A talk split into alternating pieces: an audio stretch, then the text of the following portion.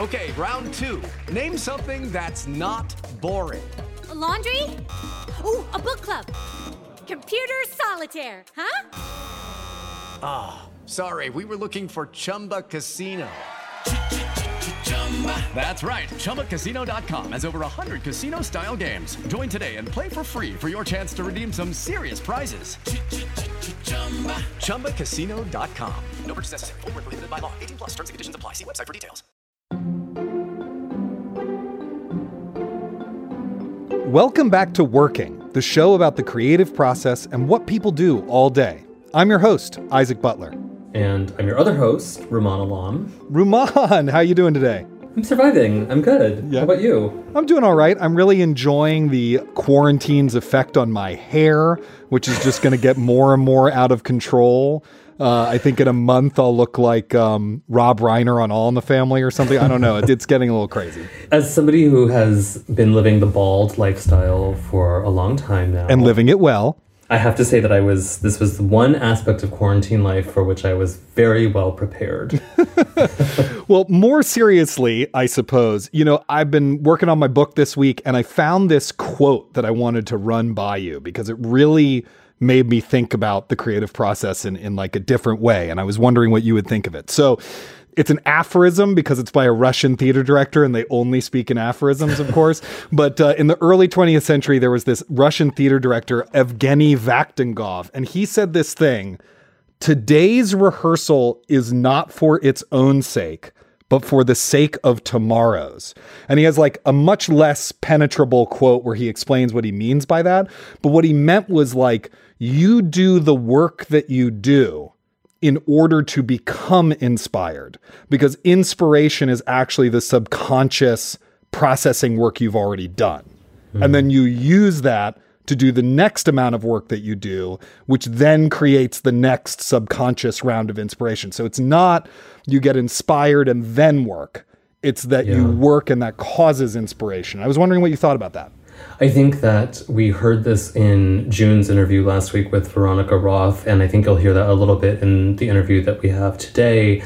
This idea that uh, creative work is no different from the work of a letter carrier or um, a mechanic. It's the labor that you show up and do on a daily basis, regardless of whether or not you're feeling it or you're feeling moved, and that in the process of engaging with the work, you may move yourself, right? Or create work that moves you, or indeed, like the work that you do that Wednesday that you're just not in it may prepare you for the work that you do on Thursday or Friday where things do connect and you are producing something that you're proud of. So I think that's true. I think it's sort of a classic conversation about the distinction between process and product, right? Yeah, totally. And I'm excited for us to get into your interview with Maira Kalman because I think she has so many smart things to say about this and and so many other subjects. So, can you tell us a little bit about her and what drew you to interviewing her in the first place?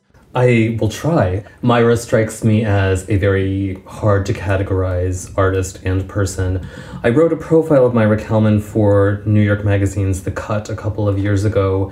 The New York Review Books was reissuing some of the children's books that Maira had published in the late 1980s and early 1990s.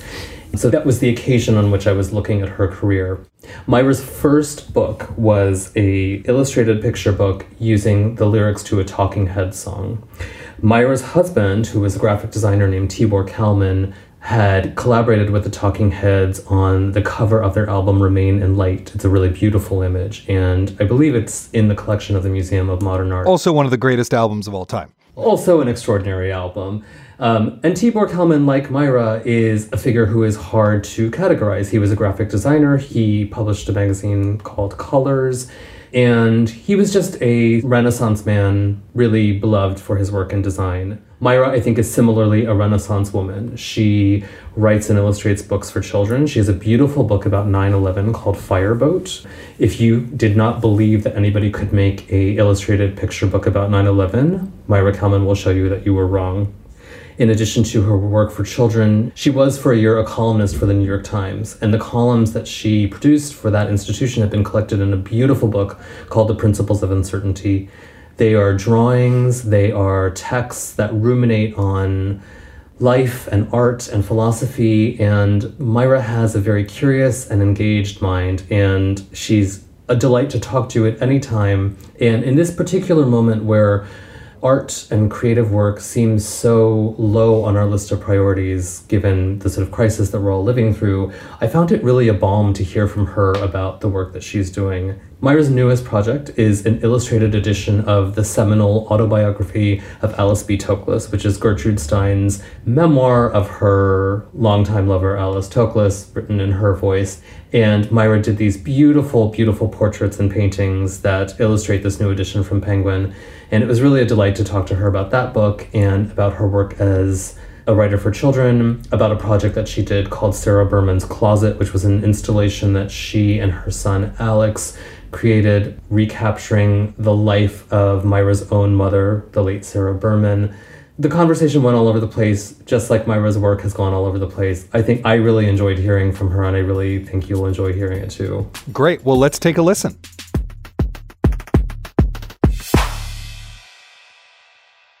We'll be right back after a quick word from our sponsors. What's the best way to learn a language? Immersion, living where the language is spoken and using it every day in everyday situations. But if that's not on the cards this year, you can still learn a language the second best way, and that's with Babbel. I've used apps in the past to learn new languages, but when I came across Babbel, I wondered if it could help me refresh my knowledge of a language I once spoke well, but was now a little bit or quite a lot rusty.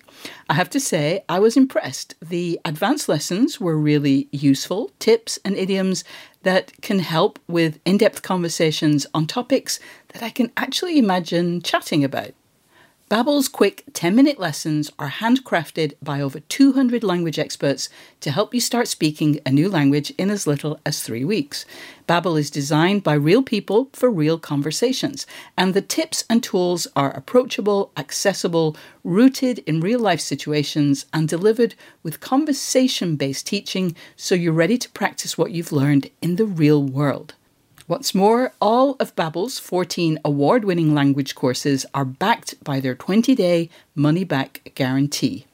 Here's a special limited time deal for working listeners. Right now, get up to 60% off your Babbel subscription, but only for working listeners at babbel.com slash working.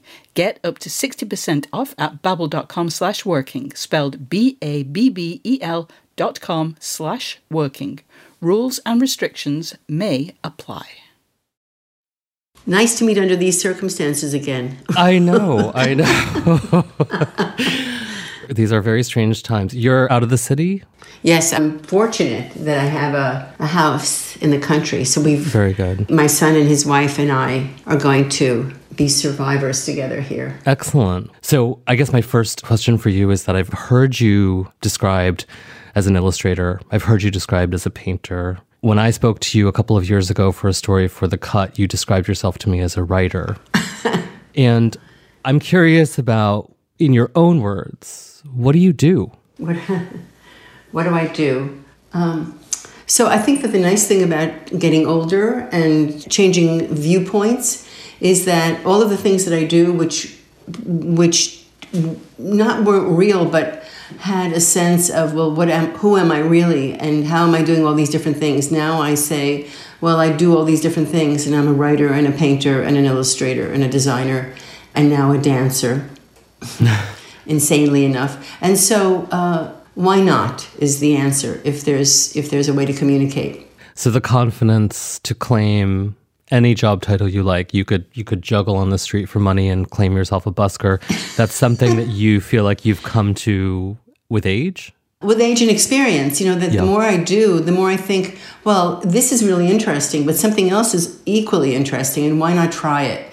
So there is a sense of exploring and experimenting and going out of your comfort zone, as the cliche is, and finding out, you know, ex- exploring different relationships, which are wonderful. So, I mean, I, am going back to working with John Heginbotham, who is a wonderful choreographer on dance pieces and seeing that there's another conversation to be had in this world and life is short I'm, I'm going to say that in the beginning of our conversation that life is short and especially in these times when we're looking at what's really important and who do we love and what do we love to do we better be doing it so um, That's the conclusion. And pushing outside of your comfort zone is part of a practice or a way of thinking about your work. Well, it is because I'm more open to failure and I'm more open to not knowing. I guess I have the enough self-confidence to do something badly and to say, okay, what is the interesting process in experimenting? So I think it does come with having worked a lifetime and you know and wanting to try new things and also being happy to not know. It's it's a very wonderful point of view. That's so interesting to me because I think we talk a lot about art specifically, about the prodigy or, you know, the artist who emerges fully formed when they're really young. And I'm not saying you're not really young. I, what I'm saying is that it's interesting to hear you talk about your respect for the context of getting older and learning that you don't care as much or you're not sort of inhibited by things that you might have been when you were younger. And you know, it isn't a decision that you make one morning, oh, I'm going to be this way, but it's an evolution of mm-hmm. what am I feeling now and how do I need to work. And even the way that I'm painting now, you know, I'm doing a children's book about meeting my granddaughter for the first time.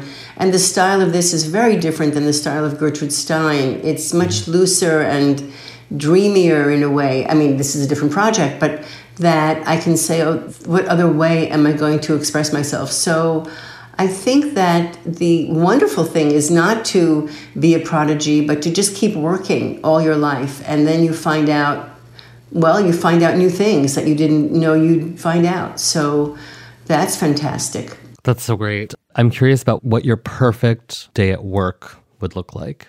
the perfect day of work is not working.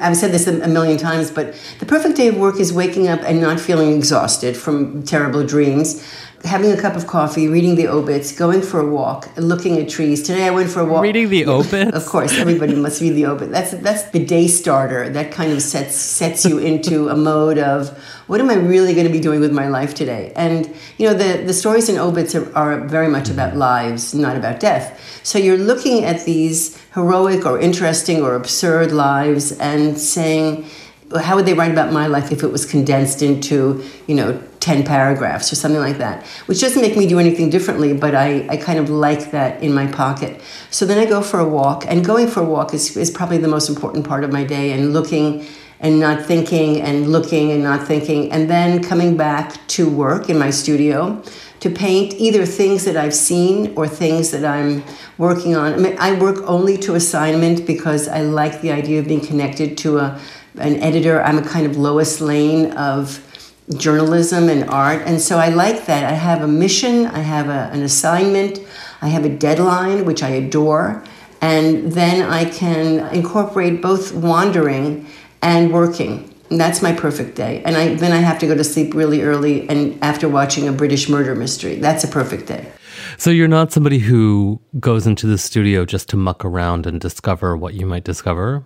I can't do that, or I haven't done that yet. You know, the night is young. I mean, the night is kind of approaching evening, but it's still there's still time for me to think about that. But so far, I have so many projects, both ones that I initiate. So I'm I'm allowing myself the kind of leeway of mucking around, but there is a specific assignment which gives me great happiness. You know, I love narrative and language and words and stories and literature. Right now, I'm joining a War and Peace reading group, which is probably going to have millions of people in it that will be reading War and Peace together through this time. Right. At first, I thought I, this, I wasn't inclined to read War and Peace right now, but I've been told by many friends that it's, I've been assured that it's a really good book.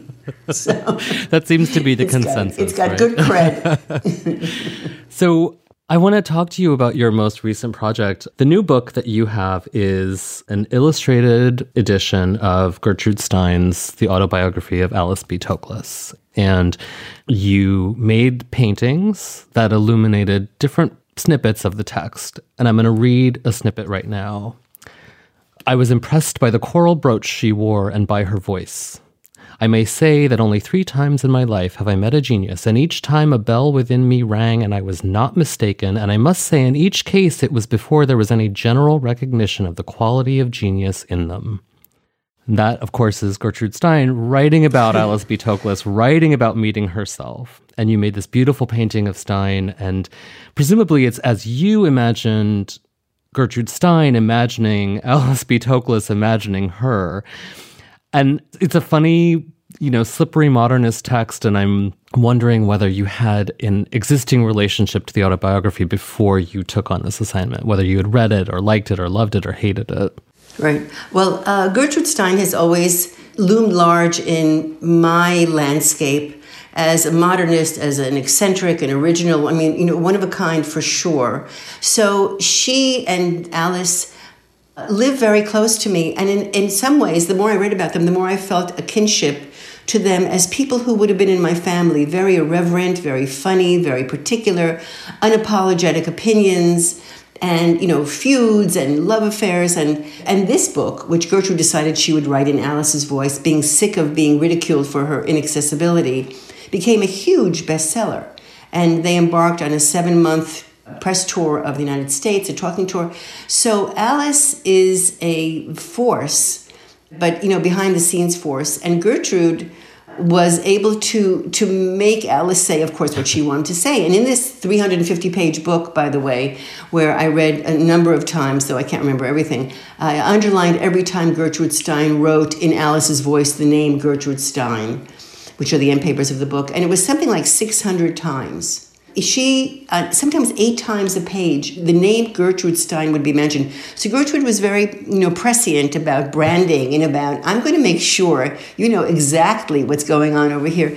And it worked. So there's a tremendous amount of humor and playfulness you know along with the intelligence and the fierce ambition.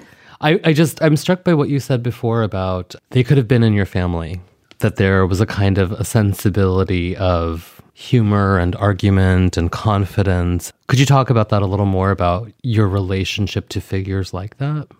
Well, it's mostly I'm talking about the women in the in my family who really are the standout personalities. I mean, the men of course were part of the story and that's a different road, but the women were sharp and funny and they also had very, you know, like my mother who was a knockout beauty, had a similarity to Alice in her aquiline nose and a sharpness of look and a kind of a really unapologetic way of looking at the world, making terse comments that nobody else would make, really saying what was on their mind. So Alice did that. When you the more you read about Alice, the more you find out that really Gertrude was channeling Alice's voice, that it was very much about understanding, and both of them being able to create a language between them. And that's how it was with the women in my family, which carried down, especially my mother, who, you know, I really adored for her irreverence and her originality, and about not caring about what other people mm-hmm. thought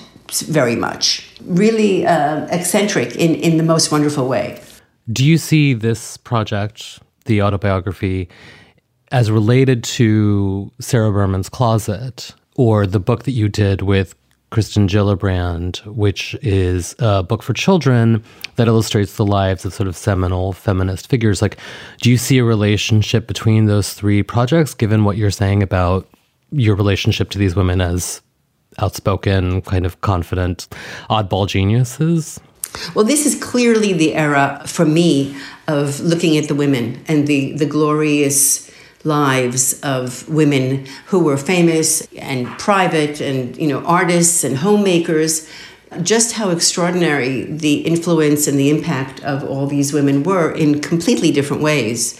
So, my mother, who didn't have a political bone in her body and would never dream of doing anything heroic in the grand scale, uh, to me was just as heroic, if not more so, in the private realm of being honest she couldn't she was incapable of telling a lie. And this sense of integrity and the way that you can trust somebody that you know that when you're with somebody and you think i can trust their intelligence i can trust their love and that's a that's a huge thing to have to believe you know that you can really trust somebody.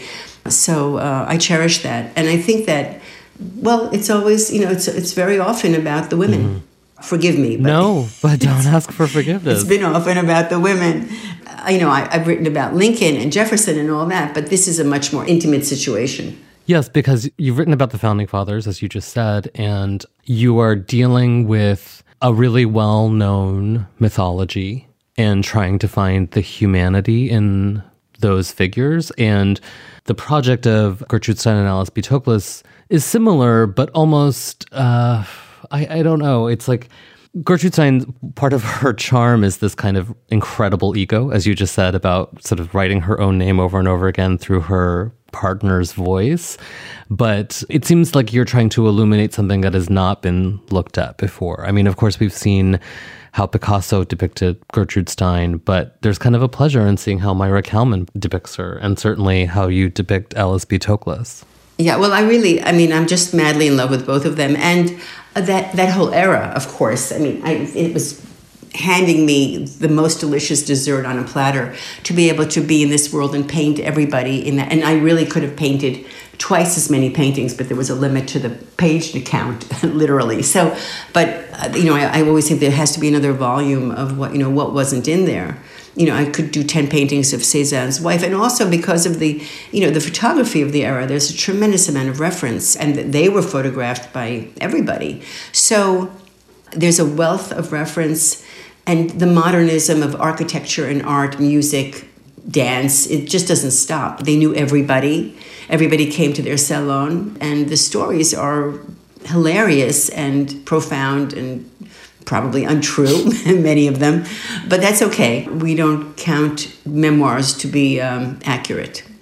When you're, I mean, you're talking about your affection for these people and for this text. I know your work as an, the interplay of your words and your images. And this work is about the interplay between your images and someone else's words. And I'm wondering if that is a challenge for you or the ways in which that might be different? You know what's nice is that when I first started illustrating, when I you know when I was younger and I wanted to be a writer and I stopped writing and I started just illustrating, what I was looking for was text that was really wonderful for me to relate to, that it felt like it was in my world. Mm-hmm. So you know the projects that I've done where I've illustrated other people's writing, like The Elements of Style by Strunk mm-hmm. and White, or like Michael Pollan's Food Rules, or Daniel Handler's Why We Broke Up it's because the sensibility is there for me and I am given the complete freedom, which is the greatest gift in the world, to do it exactly as I feel it. So nobody's saying you must do this or you must do that. It's like, here's this text. What do you feel? With this, with Gertrude and Alice, I mean, it was really, as I say, it was cake. I mean, I just, I couldn't, I, I couldn't believe how perfect that was for me. So, no, I, I entered into that world with great uh, warmth and loved everybody I encountered. I really, I'm, I'm still a little bit bereft that I couldn't paint everybody that I wanted to paint, but there's always the future. So um, you could do some outtakes. Definitely. And I'm doing a book for the library, which is the encyclopedia of everything, you know, the compendium of knowledge. And everything that I've been thinking about for the last either year or 10 years or 40 years will somehow enter into that, I guess, not very slim volume. But uh, we'll see. But uh, I know I love I love the exchange of working on my own words and then collaborating with somebody else and entering into their world. It's a lovely parallel world.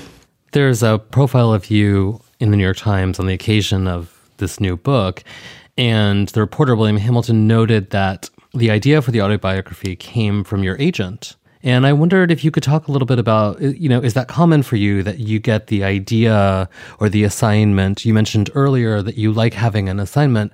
Who is bringing you those assignments? And, you know, I'm curious if you could talk a little bit about your reliance on having voices in the room with you to say, Maira, you should think about doing X or Y. It's so fantastically random on some level. You know, the phone rings or an email comes and somebody with a really interesting project. The same way that, you know, David Byrne, I, I've known David for a long time, but the same way he got in touch and said, Do you want to do this curtain for my show, American Utopia? And it just was, yes, of course. And so I was I have relationships with my editors and with my agent and my gallerist Julie Saul that go on for a very long time. I, I really have developed very close friendships and and the wonderful thing is that nobody's trying to make you be other than who you are or you know so I mm-hmm. understand that when I'm having a conversation somebody had wanted me to do another to illustrate another Gertrude Stein book, and the project didn't work out. And I was lamenting to Charlotte Sheedy, my agent, oh, I was so sorry not to be in, in their world. And she said, well, you always talking about the autobiography and you love that so much. Why don't you do that? And it was extraordinary, you know, because somebody knows you very well can say the right sentence at the right time. And so I have dialogues a, a, a lot of time. You know, now I, I say no a lot more than I say yes because that's the luxury of having work that I can, that I love and I don't have to take on everything. So I love the the surprise and your instinct. It's all instinct, telling you, oh, this is really, you know, you want to be able to make a living from it. But first is how interesting is this project? That's the first question. And how much do I like the people involved? It's so it's instinct. I guess there's no good advice for developing your own instinct or learning what your own taste is or what you're drawn to. Or is there? Well, I mean, the, the oldest advice in the world is perseverance and patience. You know, that if you expect to know who you are and what you are very quickly, then you're kind of lost.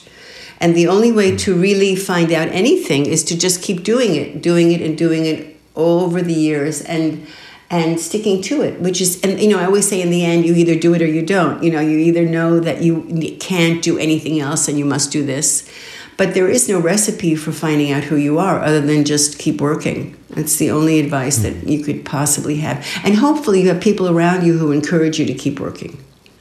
You were talking about collaboration and noting that, you know, that's been a part of your larger project throughout your career.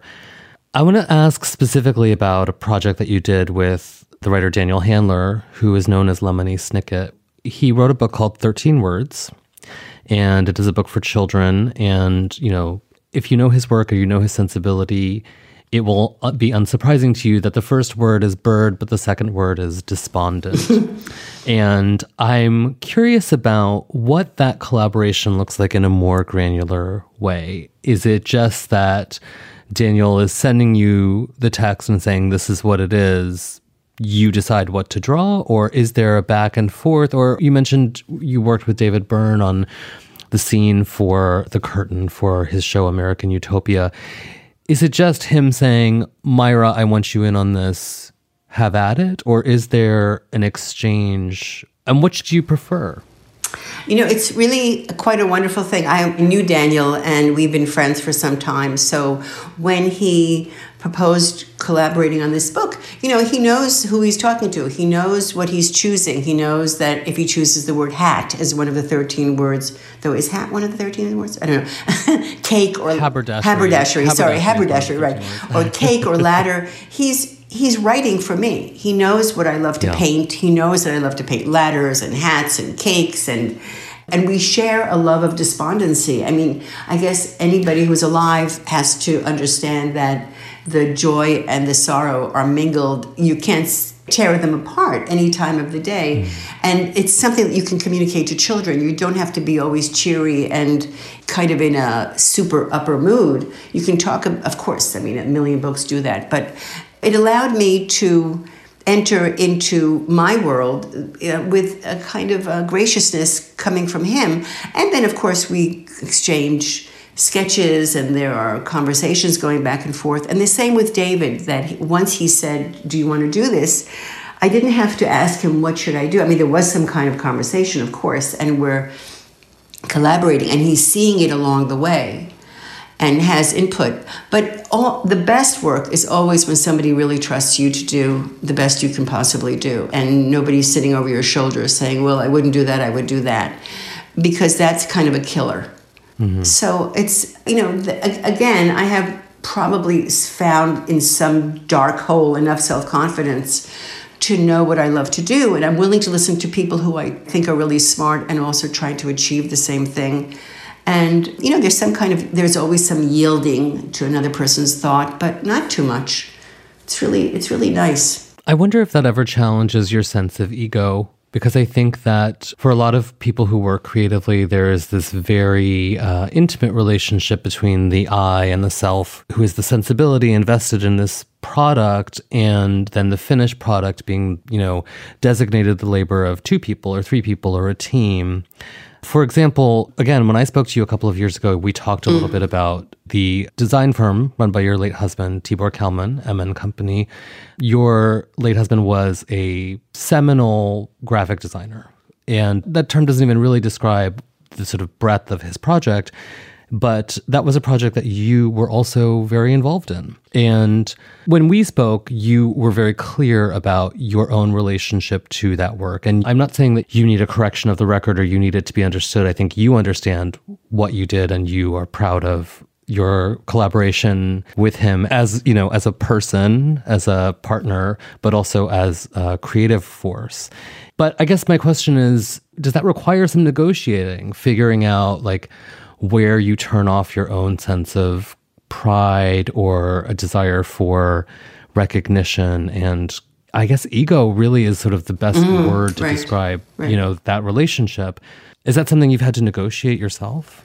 I, I think that's also, I mean, it's ego and it's, and maybe more than ego, it's self respect. And I mm-hmm. don't, and self confidence, which mm-hmm. is, which sounds a little bit aggressive, but, and, you know, negotiating things with Tibor now that he's not here uh, well, I usually get to, I have the last word, which is kind of fabulous.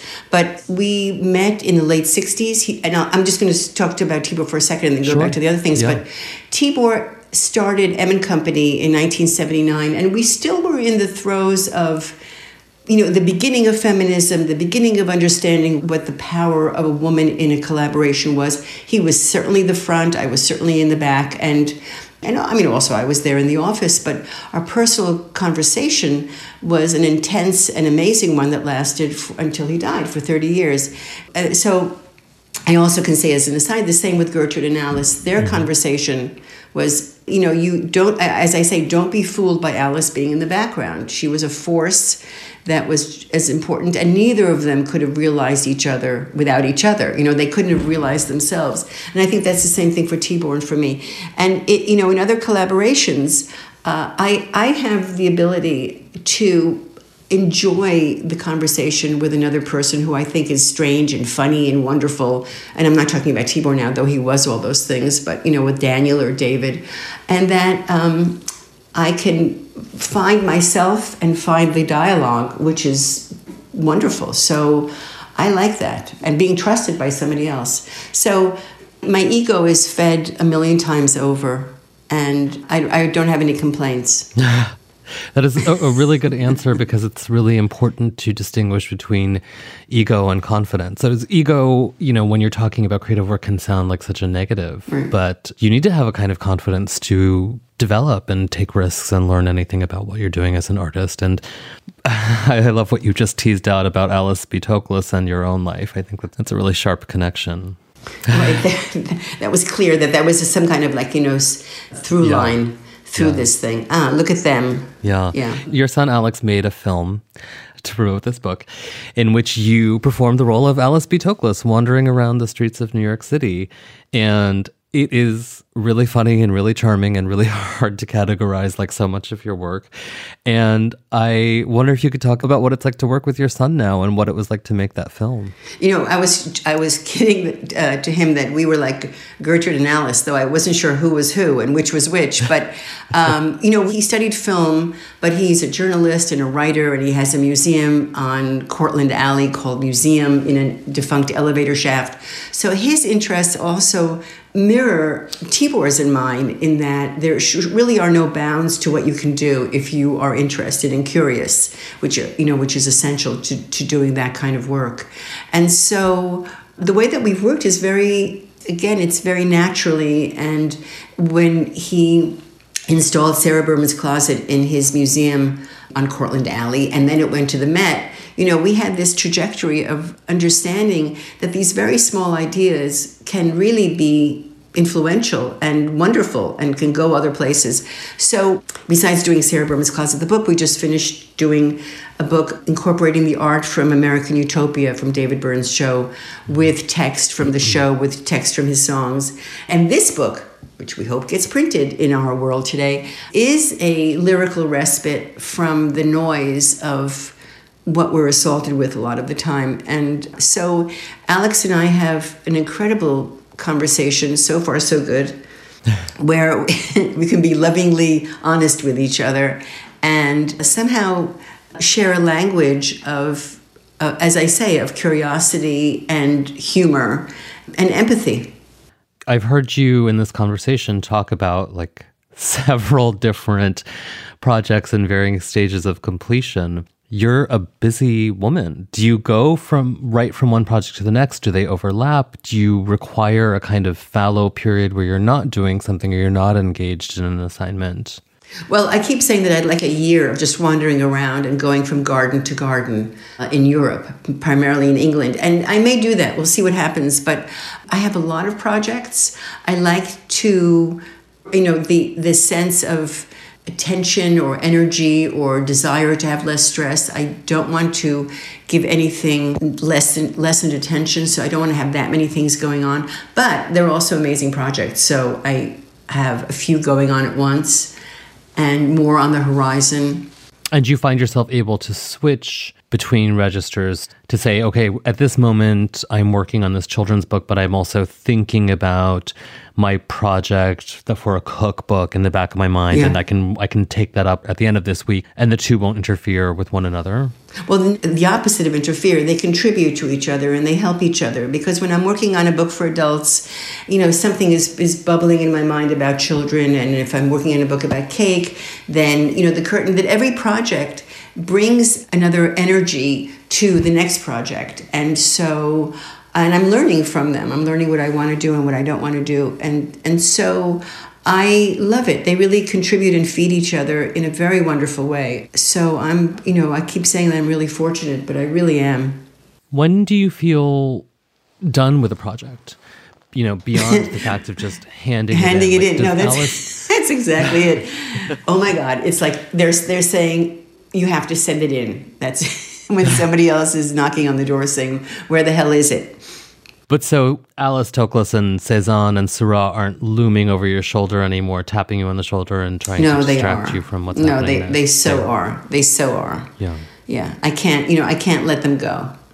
But they're going to help me with my other projects. And I'm going to paint a tree differently now than I did you know, before going to Paris. And, you know, and I went to Cezanne's studio and I know how to make the amazing gray of his walls. I got the formula for that, which is not that complicated. And went to Rue de Fleurus, to their apartment, and to Bilignin, of course, to Monet's gardens, so Giverny. So there are more expeditions of just feeling close to them and, you know, saying, oh, I'm, I'm glad to be in your world. Those were travels that you undertook specifically for doing this book? Yes, they yes. Were, they were. They were. And when you're depicting people who are real people, and not only that, people for whom you have a real affection and a respect, how do you split that difference between wanting to get the gray of Cezanne's wall and wanting to do what Maira Kalman does? Well, you know what's great? They're all dead. So I.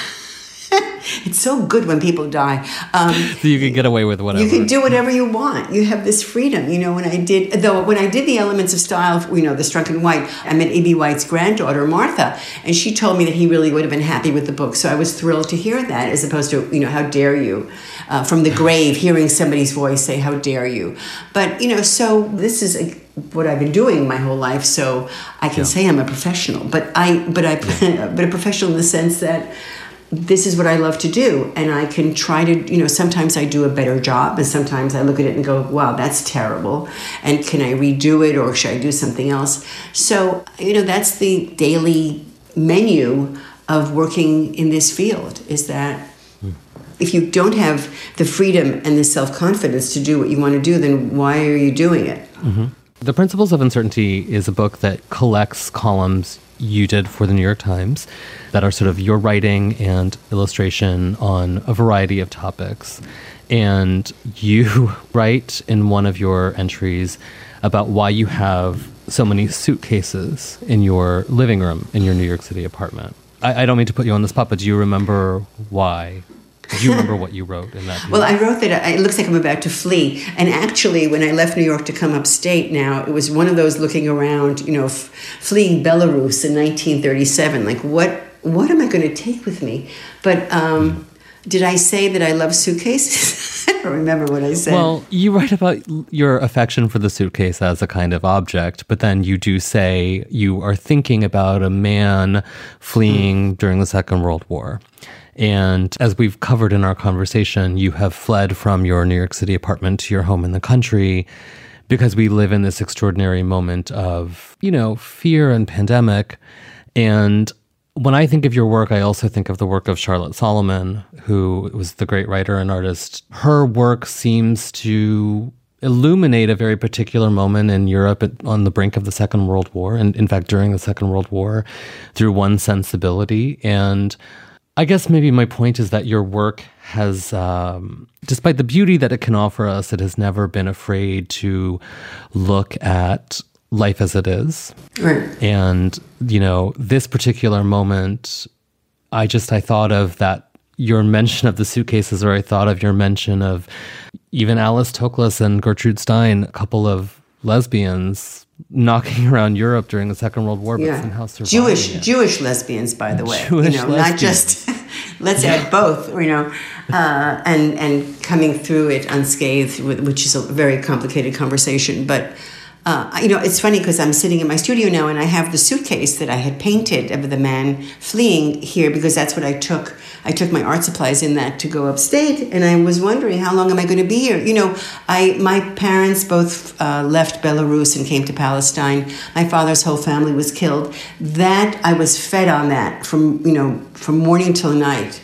How horrific things can happen, horrific things will happen and the question is how do you deal with it? We you know we're looming on you know we're at the edge of some kind of phenomenal world change and we just have no idea what's going to happen. So uh, you know what do you do in those times? And the only thing that i can think of is that you turn to your work and you turn to the people who you love and you say you know this is what i'm going to do to counteract the you know the terror and the and the sorrow uh, for for all of humanity. And and maybe we'll all come through it. I don't even know in a better way. Maybe I, I, there's no prediction to be made, but uh, well, we can hope. So, are you going to work today? Oh yeah, I'm painting, and it's interesting. I'm painting this book about my granddaughter being born and the sense of what's what's going to happen. And um, but yes, I'm going to paint uh, paintings of life with her. I mean, I think, I guess what I'm getting at is that that's one of the things your work has always reminded us is that sense of we don't really know what's going to happen. And you can kind of look at what has happened. But, you know, I mean, it, it's there even in the name of that book I mentioned, The Principles of Uncertainty. You know, uncertainty is kind of, that's sort of the feeling of the time. Right, and we're we're all subject to the uncertainty in you know in personal ways and global ways. So it's really important to not collapse into a you know a bath of pessimism because I mean of course that's going to be there. But the only antidote is to do your work. That's great advice. Maira this was so lovely. Thank you so much for taking the time to talk to me during this Thank time. You. it's it's so lovely to see you under that blanket and to hear you. It's lying on the floor of my office. It's very very sweet. Thank you for being in touch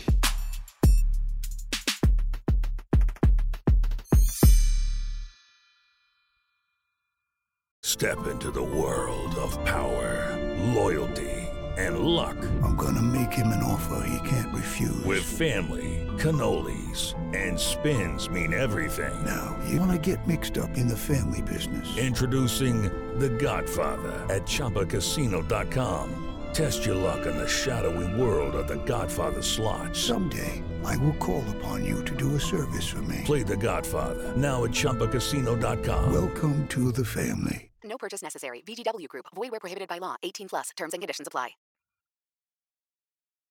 Rumaan, before we listened to the interview, you brought this up, and I, I, was just really struck again while we were listening to it that she works on so many different kinds of projects children's books, uh, an adaptation of Gertrude Stein, a curtain for a Broadway show, a collaboration with Kirsten Gillibrand. It, it's, it's really remarkable how many different forms her creativity finds. I like that Maira is so confident in what she does that she feels less need now at this point in her life to categorize it, to say that this is the project I'm engaged in. And you know, I think that's like a perfectly valid way of existing in the world and being an artist. And it's a lovely and confident departure. and I think I often kind of admire artists older than me. And I think that it's because often age can bring liberation. And I mean, you heard Maira say it in our conversation. It wasn't like she just decided at some point, okay, now I'm free to be whoever I am. I think you just sometimes you need to evolve into a place of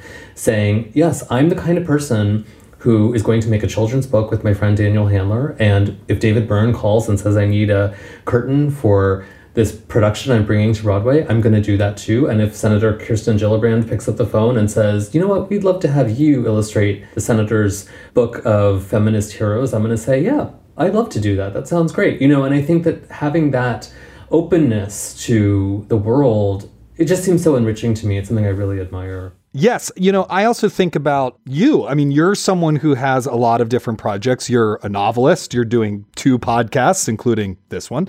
You're a critic. Uh, you just had that wonderful piece about Woody Allen's memoir. And I was wondering, do you think of all of this as one creative practice or do you think of it as several tranches or something?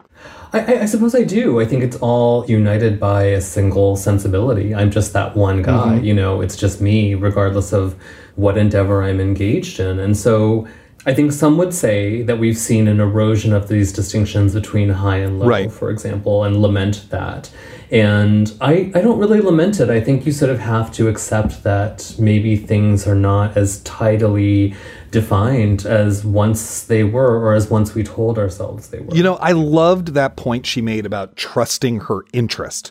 As you put it, it's like, okay, you know, David Burns called me to do this curtain. I'm interested in that. I'm going to go do it. You know, it's funny because, you know, when I was studying theater directing, I was taught trust your boredom, which means if you're not interested in it, the audience isn't going to be interested in it, which is like the converse of that. But anyway, you know, like that idea of just your interest and being confident enough to to have that guide you it, it just seemed like a really core part of her creative process that's you know really particular to her i think you're right and i think that you can train you can train yourself on technical ability right you yep. can rehearse you can go into the studio and work with wax or whatever your medium is what you can't necessarily train yourself toward is confidence. I think it sort of comes with time and comes with repetition. And again, I admire artists who have reached a certain point in their life where they've come by a kind of confidence honestly. And I think Maira is at that point where she, there's no reason she shouldn't be confident because she's really damn good at what she does. And she is still learning and pushing herself. I think you heard her talk a little bit about a book that she's doing now. And her approach to it being stylistically different. So she's still someone who's committed to pushing that. I mean, she's working with John Heginbotham and becoming a dancer. She's, you know, and I think she's just someone who knows that if she tries something, it will lead her somewhere. And I think there's no way to replicate that particular confidence beyond committing to a practice, you know? Mm-hmm. Yes, absolutely. I, I, think that one thing we're talking about in a lot of these interviews, and you and I, I know, are feeling in our lives right now, and it's one of the reasons why you wanted to talk to her specifically, is about maintaining that practice or what that practice looks like now. In these strange times of our. In these strange yeah, times, yeah. yeah. And so, in thinking about that, I was thinking about like, well, what works do we turn to, you and I, in this moment? To think about how to remain creative and what the creative practice uh, looks like. So I thought maybe we could do a quick round of recommendations. Yeah, that's a great idea. I would first defer to our guest because I think the way that she closed our conversation was with the imperative of going back to your work. And I found that so soothing to hear. Um, I think you know, as someone who is engaged in creative work yourself, if you're waiting for the invitation to get back to your book, it's never going to come, right? Because only you want that to be done. I mean, your editor wants you to be done with it. Right. But I think the way that Maira posited it, which is just that it's your work and you have to get back to it, was very helpful to me. And if you are a dancer or a musician or whatever in this moment feeling adrift, as we all are, well, I think you need to get back to your work. And I think that you will find something there. And for me, in this particular moment, I, I, think a lot of people are having trouble reading, and I would count myself among those people. In the last week or so, the one thing that I have found really soothing is to listen to music. Music doesn't require your active participation. In fact, when you go see, or when I go see the Philharmonic, I can barely stay awake. Part of the experience of it is the way that your mind floats away from you. It's sort of the tether of your mind breaks a little bit and it sort of begins to float away. And I find that so wonderful and rewarding so many of our great performing arts institutions right now are, you know, they're doing live streaming of musicians playing in a rehearsal space or in a home studio. They're releasing archival performances. And so last week I watched the Peter Sellars production of Nixon in China, the opera by John Adams, which is an extraordinary piece of music that I absolutely love. And I had intended only to kind of play it while I was working because it's a three hour opera and I can't just sit there for three hours after the kids have gone to bed. But I found myself actually unable to not watch it and just lose myself in it. And so I would do that. If you feel adrift right now, I would turn to a piece of music that doesn't require anything of you beyond your passivity and your willingness to sit with it and think about it and let it, or not even think about it, just let it sort of wash over you. What about you? I have a completely opposite recommendation, although I love your recommendation. It is it is not a critique of your recommendation, it's just the opposite, which is if you feel like you are not having trouble reading right now, the question of you know, how the hell do we move forward creatively or artistically as the worst things are happening around us is not a new one. And for many of us in this country who are of a certain age, we went through that very recently with 9 11 and the Patriot Act and the Iraq War and the feeling that. Uh, particularly George W. Bush and what he represented was invulnerable. Things were never going to get better. Nothing was ever going to change. There was just nothing. Like, what could we possibly do? And out of that, the theater director Anne Bogart wrote this really beautiful book called And Then You Act which is about this question. How do you make art in troubled times, right? As we have in these troubled times, as we like to say, how do you make art? Some of it's theater specific. You have my permission to skim that stuff if you're not interested in theater. But she's so smart and has synthesized so many things over the course of her career and in her mind. And is actually someone who spent a lot of time interviewing other artists herself. So of course, you know, game recognized game. But you know, it was written not during this crisis and not during Trump, but during the last crisis.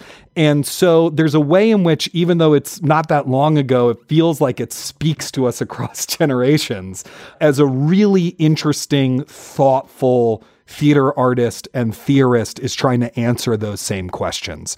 You might not agree with everything she comes up with, but it's it's very interesting to just watch that thought process at work on the page.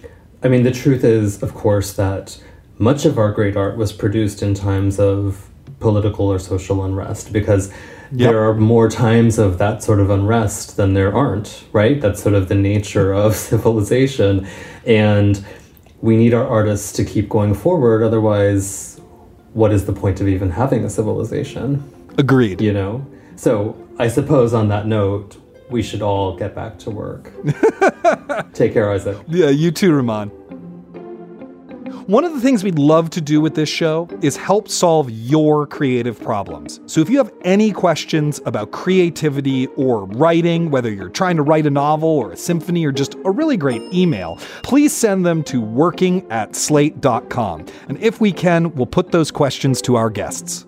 If you enjoy this show, please consider signing up for Slate Plus. Slate Plus members get benefits like zero ads on any Slate podcast bonus episodes of shows like Slow Burn and Dear Prudence, and you'll be supporting the work we do here on Working. It's only $35 for the first year, and you can get a free two-week trial now at slate.com slash working plus. Thank you to Maira Kalman for being our guest this week, and enormous thank yous to our wonderful producer, Morgan Flannery. We'll be back next week for a conversation between Isaac and the jazz composer slash bandleader Miho Hazama. Thank you for listening. It's time for today's Lucky Land horoscope with Victoria Cash. Life's gotten mundane, so shake up the daily routine and be adventurous with a trip to Lucky Land. You know what they say. Your chance to win starts with a spin.